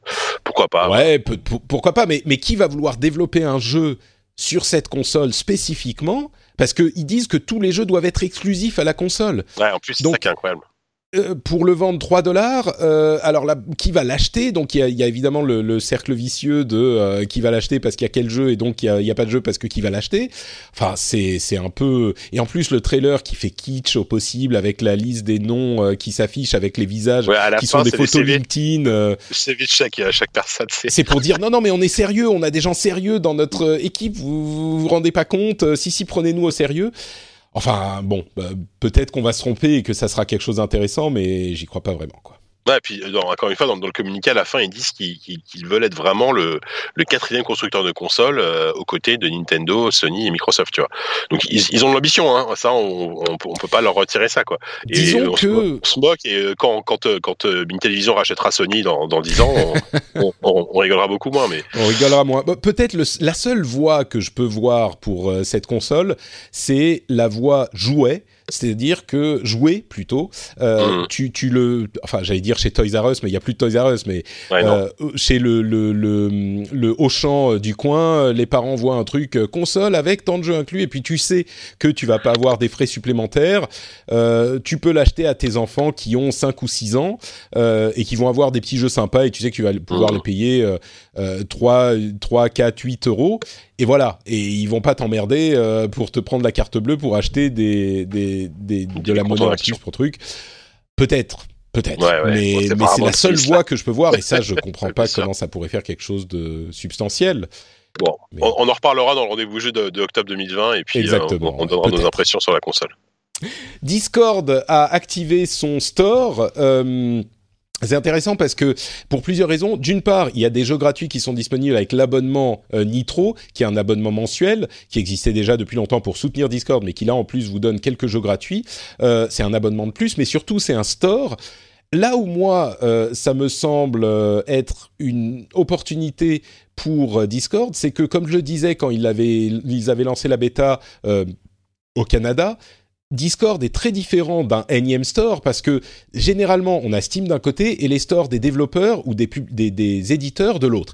Et les éditeurs, ils sont exclusifs aux jeux des éditeurs. Là, Discord n'est pas lié à un éditeur, donc ils peuvent avoir des, euh, euh, euh, jeux de différents éditeurs et en plus faire de la concurrence sur les marges à Steam. Donc il n'est pas du tout impossible qu'avec leur base installée déjà importante de presque 200 millions d'utilisateurs qui sont déjà là pour d'autres choses, euh, ils se transforment en, en première alternative crédible euh, à Steam. Moi je pense qu'ils ont une opportunité, on n'y est pas encore, mais c'est possible. Euh, pardon, euh, oui, euh, ouais, ouais, carrément. Après, moi, je. Excuse-moi, je moi- t'ai je non, dans j'avais mon micro coupé, donc j'ai- je me suis fait un peu surprendre. Et euh, ouais, c'est marrant là. bah, c'est un petit peu un modèle à la, à la, à la GOG aussi, hein, parce que euh, quand- surtout quand tu vois le, le, le catalogue de jeux inclus dans l'abonnement, c'est beaucoup, beaucoup de jeux indés qui sont super. Hein. T'as vraiment un catalogue de jeux excellent.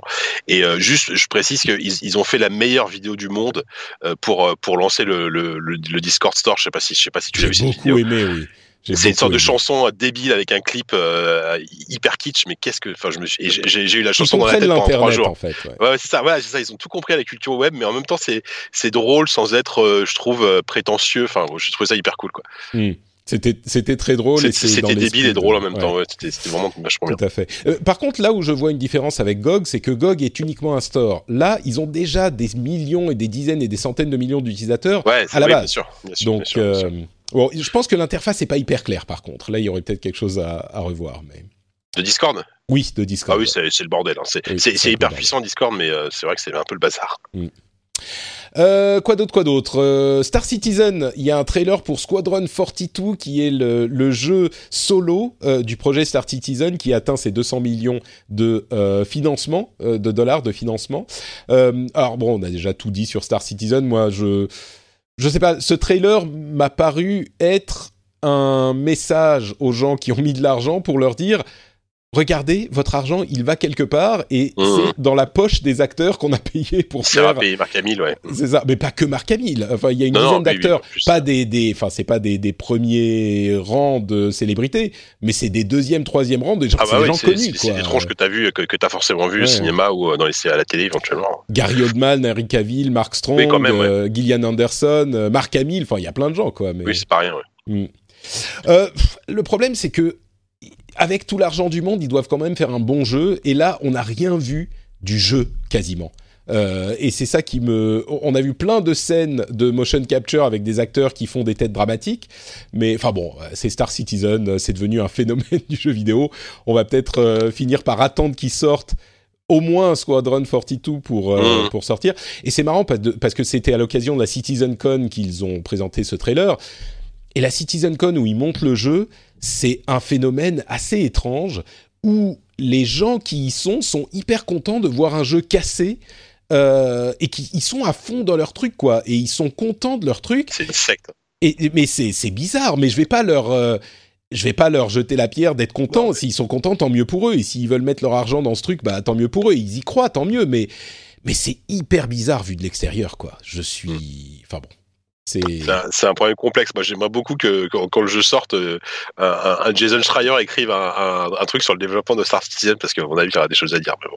Mais tu sais, je crois qu'on n'aura même pas besoin. Soit le jeu sera Non, bien et tiendra ses promesses, et dans ce cas-là, ça sera un, un moment historique pour le jeu vidéo. Et tous ceux qui y croyaient depuis le début vont pouvoir dire oui, moi j'ai mis euh, 550 euros dans le truc, mais j'y croyais, c'était pour soutenir. Et, et regardez, on a sorti un monument du jeu vidéo.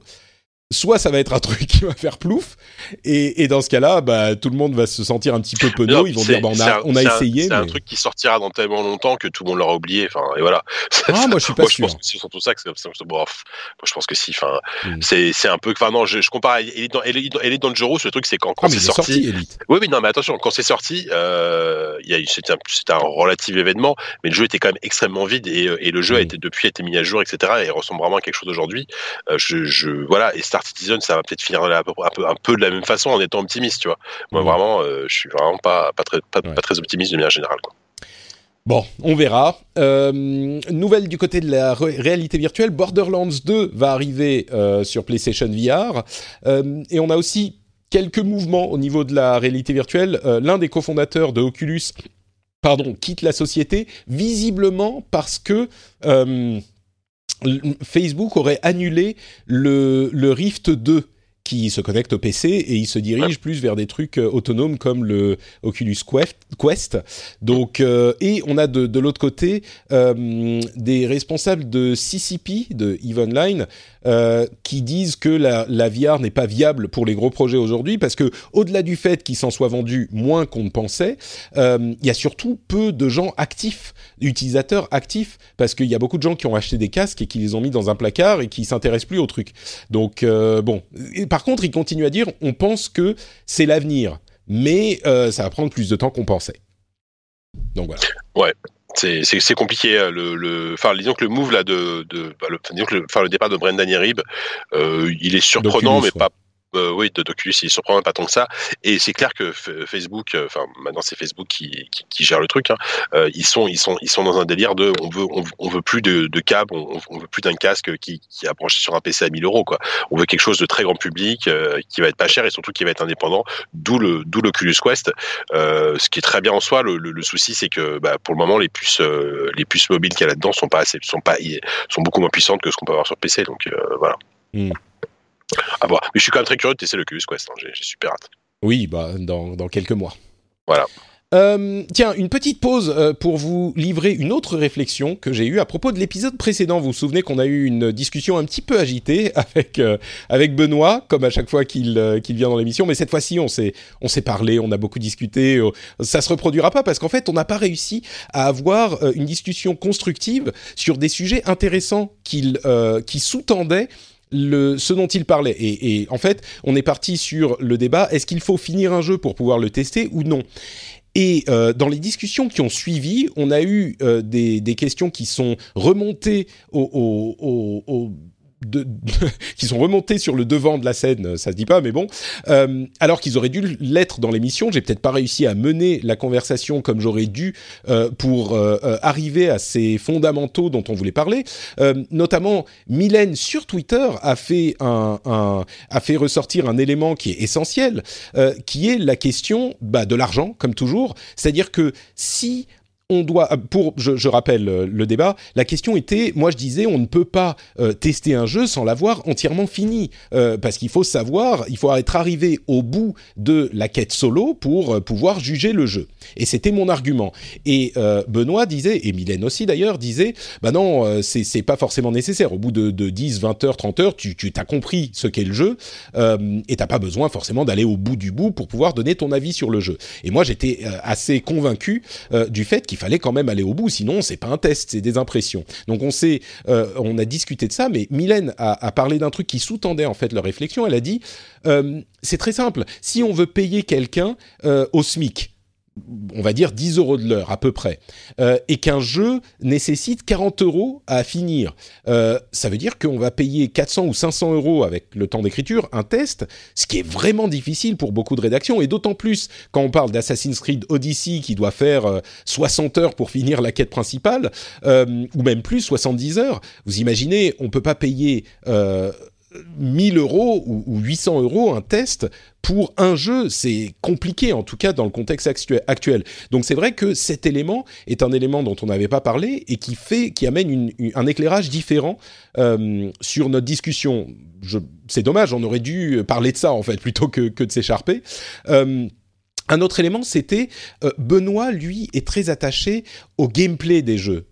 Et, moi, je suis plutôt, j'aime bien les expériences narratives, j'aime l'histoire. Ah, Ça ne veut pas dire que euh, moi j'aime pas le gameplay et lui n'aime pas l'histoire, mais nos priorités sont celles-là. Et c'est vrai que euh, une histoire, si tu vas pas au bout, bah, c'est difficile d'en parler. Par contre, du gameplay, si tu as joué 20 heures, bah, tu comprends ce qu'est le gameplay du jeu, donc tu peux en parler dans ce sens-là. Donc je pense qu'on partait pas du même point, donc c'est pour ça qu'on avait des opinions aussi divergentes.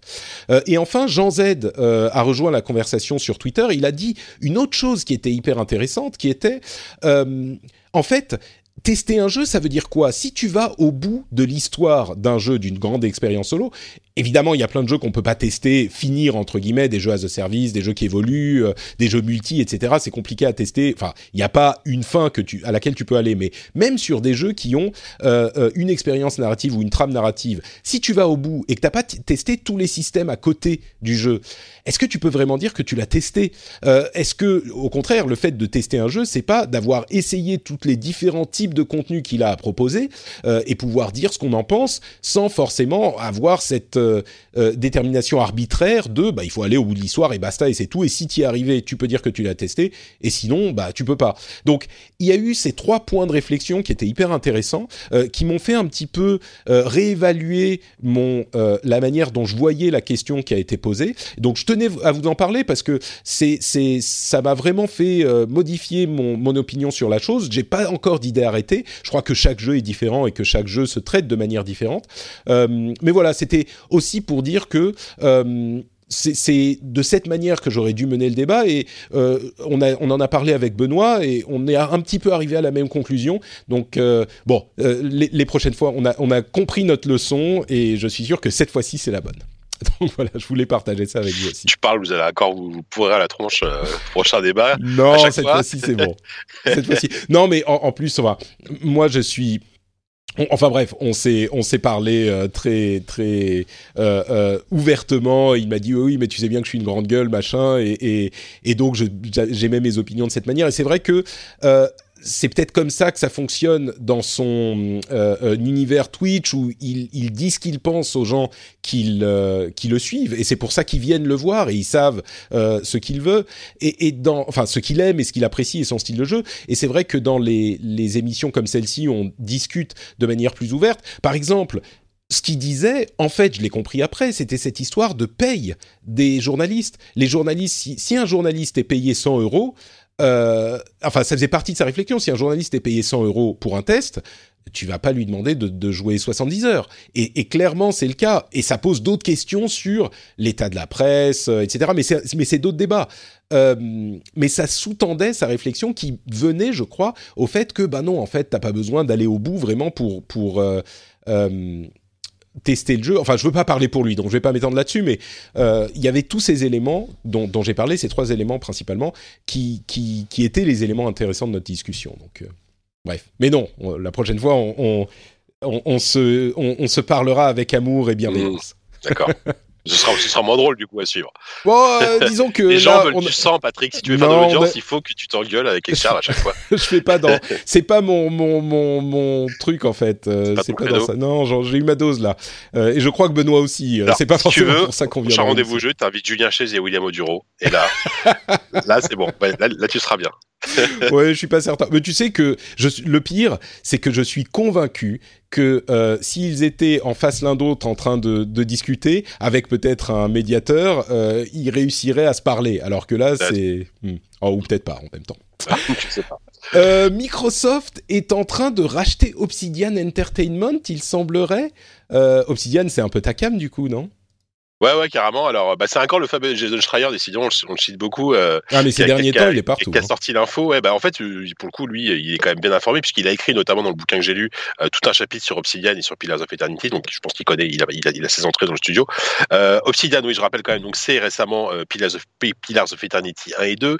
C'est un studio en fait qui a été fondé sur les, les cendres de Black Isle, donc ancien développeur à la fois de Fallout, de Planescape Torment, enfin bref, des vétérans du RPG dans les années 90, de début 2000. Et euh, c'est un studio qui a, qui a toujours eu, qui a une histoire compliquée, quoi. Ils, ont, ça, a été beaucoup un studio de commande. Ils ont fait euh, beaucoup de jeux de commande pour d'autres éditeurs. Ils ont fait notamment Fallout Vegas, euh, Kotor 2 à l'époque, euh, c'était eux. Euh, ils ont fait euh, le, premier épisode de South Park, euh, le RPG, le, bâton de la vérité, etc., etc. Euh, là, le fait qu'il y bon. C'est- pas confirmé, ça dit. Hein. Pour le moment, on, en- on, en- on a, ça n'a pas été ni confirmé ni infirmé et par Microsoft et par Obsidian, mais ça a relativement du sens puisque on sait que Microsoft a, a racheté beaucoup de studios euh, ces derniers temps. Il y avait pas mal d'annonces à l'E3. Ils ont racheté notamment euh, Ninja Theory, donc ceux qu'on fait Hellblade. Ils ont racheté euh, le trou de mémoire, ceux, ceux qu'on fait Forza Horizon. Turn 10, non? Turn 10, voilà. Ils ont racheté Turn 10 et on sait que non, c'est pas non, Turn 10, c'est ceux qui font Forza Motorsport. Non, je me trompe, je me trompe. Bref, en, en tout cas, les, les développeurs de Forza Horizon, euh, on sait qu'ils ils travaillent sur un nouveau jeu qui est un jeu en open world, qui est un, un jeu donc très ambitieux en open world. Et la rumeur assistante voudrait, et je, pense que c'est crédible, que ce soit un nouvel épisode de Fable. Donc, ils, ils seraient en train de faire un nouveau Fable en monde ouvert. Et le fait qu'ils rachètent Obsidian, euh, pour moi, ils se, ils se payent des auteurs en fait, parce que parce que Obsidian, c'est des gens qui savent écrire des jeux. Euh, vraiment, le, le, leurs jeux sont souvent un peu cassés euh, euh en termes de gameplay, c'est pas terrible et tout, mais par contre, c'est toujours une écriture au top. Donc dans, dans, le cadre de créer une sorte de ouais de, de, de super team pour faire le, une sorte de RPG euh, euh ultime, je mets des gros guillemets, attention, hein, en tout cas de, de, leur point de vue, ouais, des, des spécialistes de l'open world avec les développeurs de Forza Horizon et euh, des, des, gens qui savent écrire des RPG avec euh, Obsidian, ça semblerait ça semblerait super logique. Après, peut-être que je fantasme énormément hein, et que ce sera pas du tout ça. Mais bah, je, quoi que ce soit, je vois, pas, euh... je, vois, je vois, pas, pour quelle autre raison ils auraient racheté Obsidian en fait. Bah, je crois que c'est pour euh, se faire un catalogue de studios comme Sony, euh, pour mais faire voilà. du contenu exclusif. Mais, mais c'est avant tout pour faire du, pour faire ouais, pour, pour, ah bah pour oui, en l'occurrence Obsidian, pour leur talent d'auteur. c'est ça, ouais. Mm. complètement quoi. Sans doute. Et, et en plus, oh, je pense que ça changera pas grand chose au final parce que de toute façon les jeux Microsoft sortent, sortent et sur Xbox et sur et sur PC. En tout cas pour les joueurs PC, évidemment, si vous voulez jouer à, au prochain jeu Obsidian sur, sur PS4, ça va peut-être être compliqué, mais mais voilà. Mm. Donc en soi, c'est plutôt une bonne nouvelle. Après, attention, euh, c'est ce, euh, attention euh, des, des, des, gros éditeurs qui rachètent des studios pour les pour les détruire de l'intérieur. C'était déjà vu, donc. Euh, on va ouais, mais je crois que c'est pas c'est pas vraiment je... l'intention de Microsoft. Là, ils ont clairement été dans la. Ouais. ouais. je suis assez confiant ouais. là-dessus. Je crois qu'ils ont compris leur leur leçon et euh, ils se ils, ils s'équipent. Euh, oui, pour répondre à la question, Turten, ben c'est c'est c'est ils ont fait les deux c'est Motorsport ça, et Horizon. Donc, euh... Ok, d'accord, j'avais un doute, mais ok. Mm. Oui, j'avais un doute aussi, j'avais l'impression que c'était des studios différents, mais bon. Ah ouais. Euh, tiens, un, un petit, euh, on enfonce une porte ouverte, mais le jeu as a service, ça rapporte de l'argent. Euh, EA et Activision Blizzard se sont concentrés sur les jeux as a service depuis, euh, on va dire, une petite dizaine d'années, un petit peu moins. Euh, la, la, valeur, marque, la valeur de EA a augmenté. Elle était à 4 milliards de dollars en 2012 et elle est aujourd'hui à 33 milliards de dollars parce qu'ils se sont concentrés sur les jeux as a service. Activision est passé de 10 à 60 milliards. Alors Activision c'est peut-être un petit peu différent parce qu'ils ont acheté King, euh, développeur de jeux mobiles, mais euh, bon c'est quand même aussi assez impressionnant. Tout ça pour dire que les jeux as a service sont pas prêts de disparaître et c'est parce qu'ils bah tout simplement ça marche quoi. Il y a des gens pour euh, pour acheter des trucs et là on parle pas que de lootbox, hein. on parle de jeux as a service, c'est-à-dire des jeux dans lesquels euh, les gens sont investis et euh, sont prêts à remettre de l'argent pour continuer à jouer. Donc euh, voilà, c'est juste la, la, porte ouverte enfoncée de l'épisode.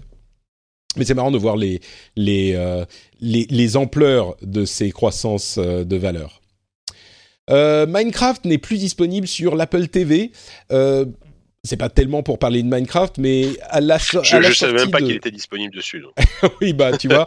En fait, à la sortie de l'Apple TV, euh, moi j'avais mis l'hypothèse que peut-être il y avait un marché de joueurs intermédiaires qui étaient entre les mobiles, les joueurs mobiles et les joueurs euh, consoles, euh, qui voudraient peut-être des petites expériences sur euh, sur euh, télé, un petit peu moins cher et un petit peu moins core gamer. Bon, le fait que Microsoft décide de carrément arrêter le développement, enfin Mojang décide d'arrêter le développement d'Apple TV, alors que le code est sans doute assez proche de celui du mobile et que sur iOS il est toujours disponible, ça vouloir dire que vraiment il n'y a pas du tout, du tout de joueurs. D'ailleurs, personne s'en est aperçu jusqu'à l'annonce une semaine plus tard. Donc euh, bon, euh, l'Apple TV n'est pas une plateforme de jeu. Je crois que c'est assez, c'est assez clair.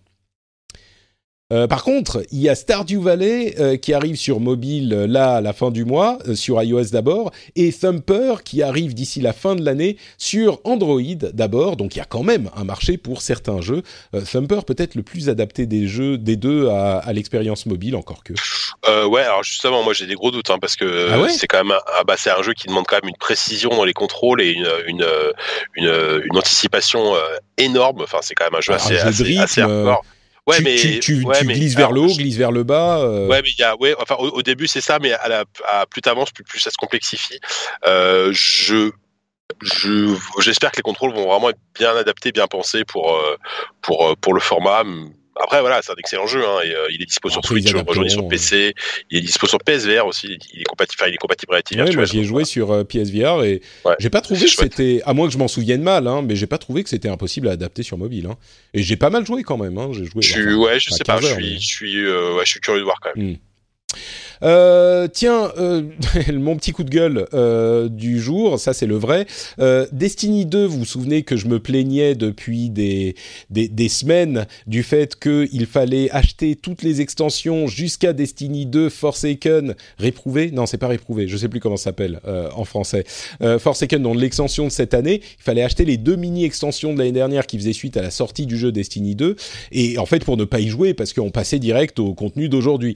Eh bien, figurez-vous que euh, depuis cette semaine, les extensions sont incluses dans Destiny 2 Forsaken, ce qui veut dire qu'on n'a plus besoin de les acheter. Ce qui veut dire qu'ils ont vraiment fait en sorte que les gens qui voulaient y jouer le premier mois ont dû aller, et qui n'avaient pas déjà acheté ces extensions précédentes, ont dû aller les payer pour ne pas y jouer, et qu'ils ont attendu juste un mois avant de les inclure dans le truc. Je trouve ça hyper cradoc, quoi. Alors moi, je pas, je suis pas tombé dans le panneau parce que, comme je l'ai expliqué à plusieurs reprises, j'ai payé l'ensemble, le pack de, de- d'ensemble, euh, le prix de l'extension seul, de Forsaken seul, donc j'ai eu les autres gratuitement, mais il n'empêche, c'est, c'est, moi je trouve ça hyper hyper sale, euh, de, de, et, et c'est un petit peu, je sais pas, je trouve ça plus sale que euh, ce que font les, les, les éditeurs de ce type d'habitude, et ça me déçoit de Bungie. Il y a sans doute Activision derrière, mais euh, mais ça me déçoit et je trouve ça cradoc quoi. Ils ont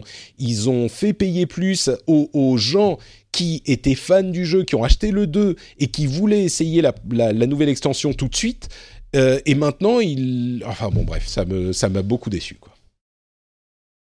Ça veut pas dire que Forsaken n'est pas un excellent jeu et que je l'aime beaucoup et que voilà, j'y ai joué trois semaines non-stop. Ah. T'as une relation euh, compliquée avec Destiny, hein. amour, haine. euh, Bah, ah là là, c'est terrible. C'est un feuilleton.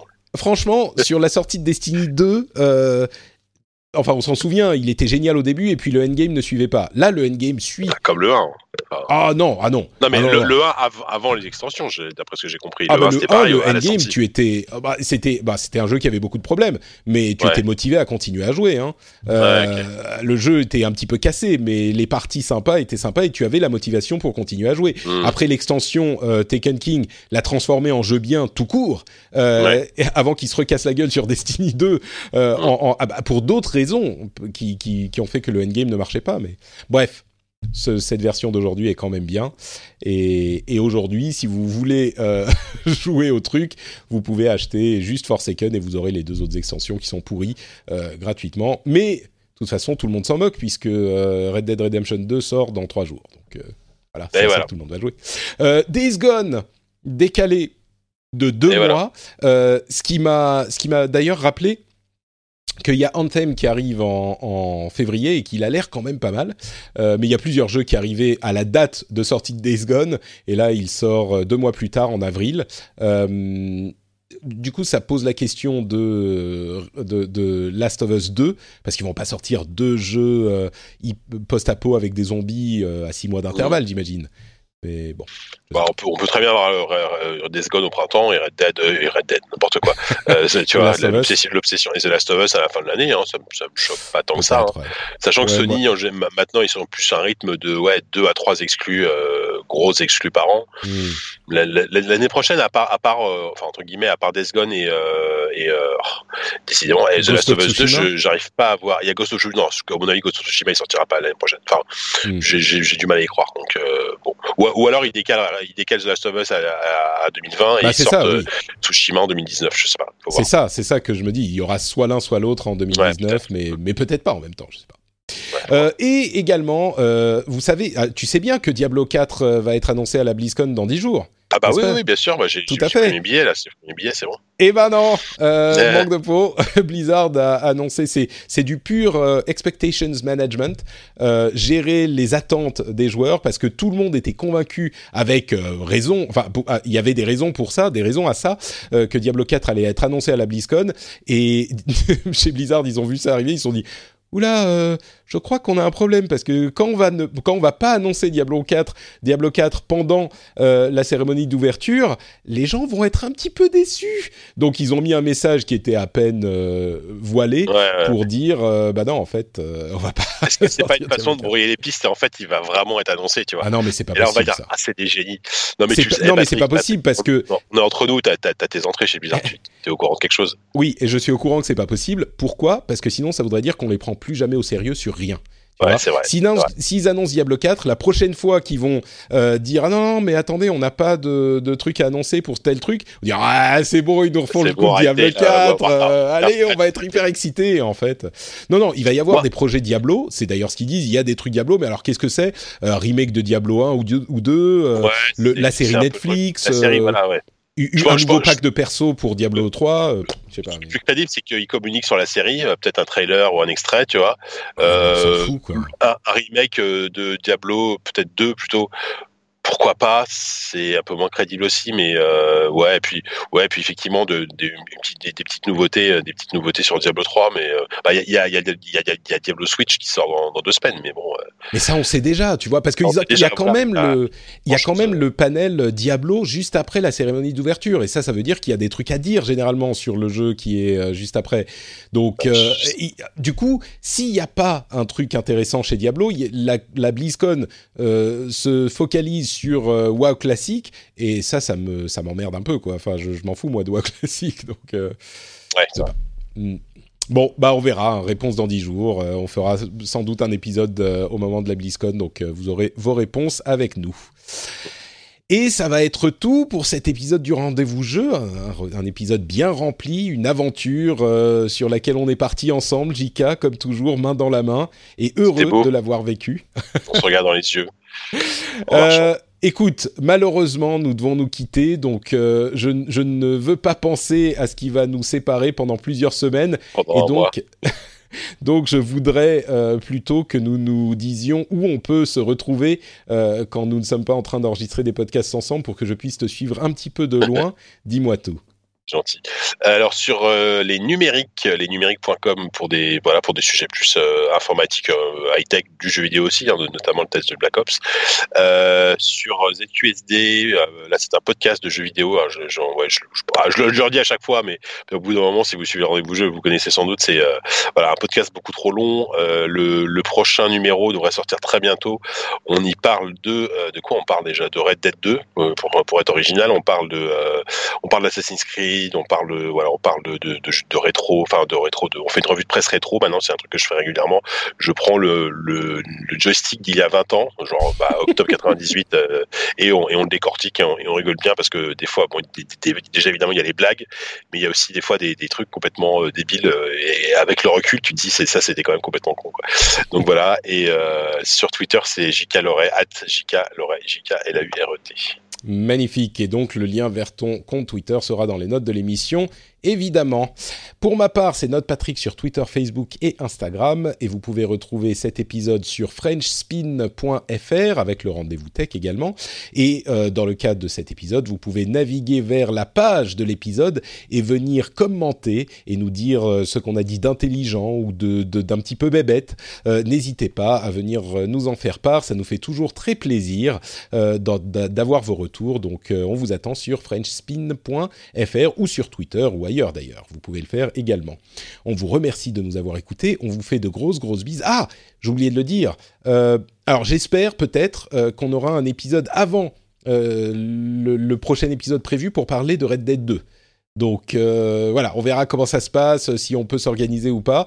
Mais j'espère que vous aurez un rendez-vous de jeu spécial Red Dead Redemption 2 parce que quand même le jeu de l'année, le Game of the Year, Game of the Decade, Game of the Generation, ça vaut bien un petit épisode spécial. On vous fait des bises et on vous donne rendez-vous très bientôt. Ciao à tous. Salut.